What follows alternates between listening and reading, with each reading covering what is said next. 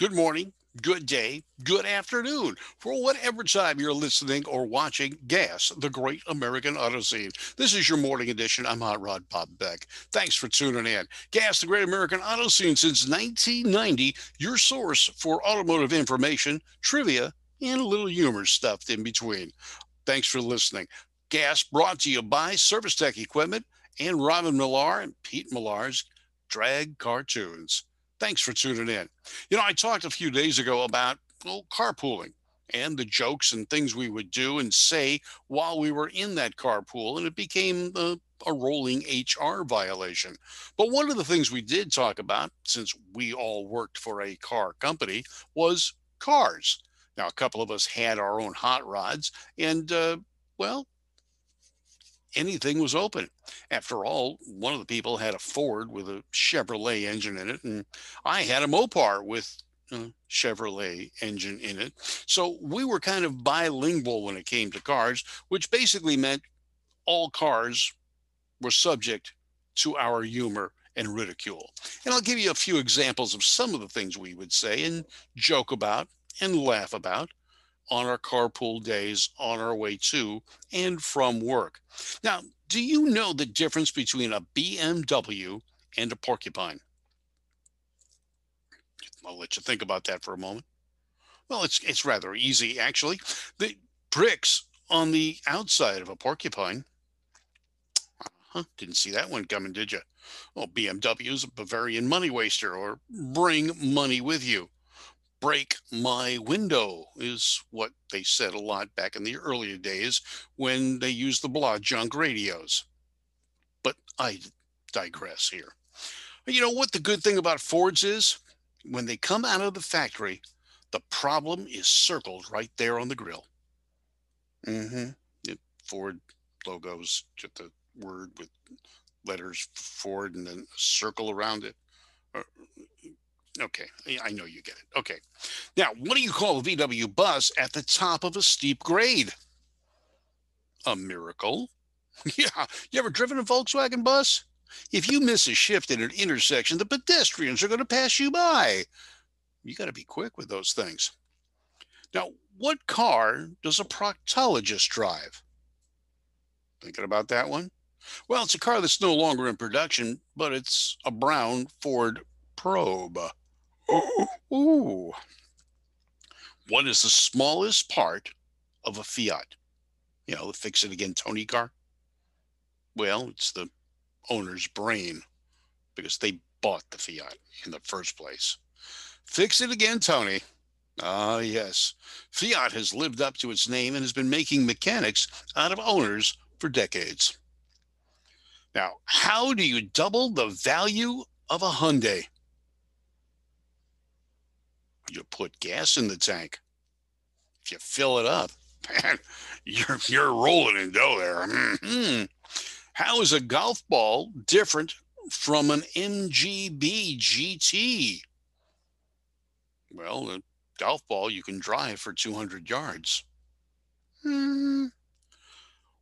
What is found on the last two pages of every Fiat's owner's manual?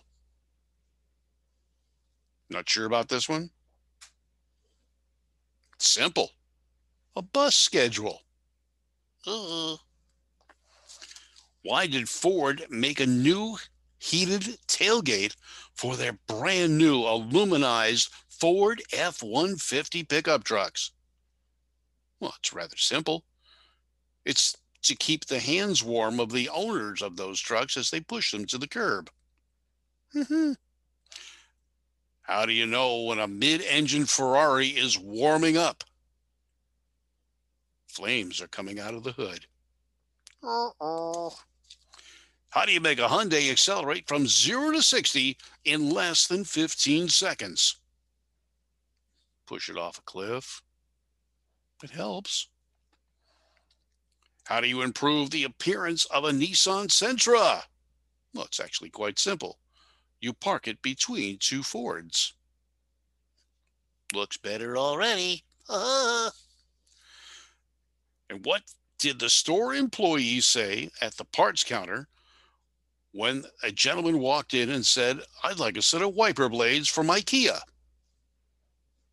He said, "Sounds like a fair trade to me." Hmm? You're thinking about that one, are you? Why are there sidewalks on each side of most streets? Well, it's simple. It's so Porsche drivers can walk safely home. Where do Volkswagens go when they get old? I know this one's a simple one. They go to the old Volks home. Yeah, that's the way they do it. Mm-hmm. No, it's Swedish. Oh, never mind. I get my accents mixed up. What do you call a Honda with drilled rotors, slotted rotors, and painted calipers? Customized. Why don't Subarus sustain much damage in the fronts of their cars when they're involved in a collision? Well, because the tow truck takes up most of the impact in front. Mm-hmm. Yeah, I can see you're going, oh, and rolling there. And uh, I understand your contempt or uh, concern about the jokes and words of wisdom I've supplied. But this is Gas, the great American auto scene. And you are a gasaholic. And I'm Hot Rod Bob, your host on Gas, the Great American Auto Scene, and co-host on Talking About Cars, both Two Tired Guys production podcasts, vlogs, and videos on YouTube, Apple iTunes, Anchor F M, Radio dot com, K N X ten seventy Radio in Los Angeles, and many other locations and sites throughout the world.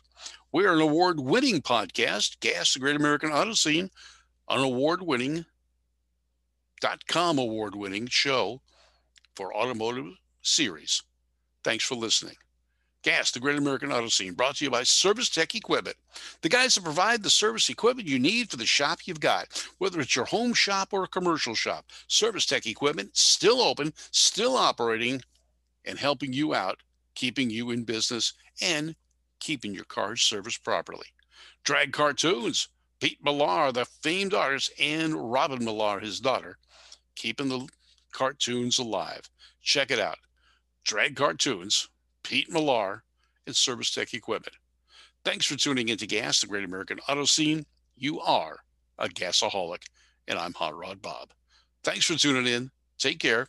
We'll catch you next time on Gas, the Great American Auto Scene. Check us out on YouTube, Service, well, Apple iTunes, Anchor F M, Radio dot com, and many other podcast stations wherever you get your podcasts. Take care. I'm Hot Rod Bob, and you've got gas.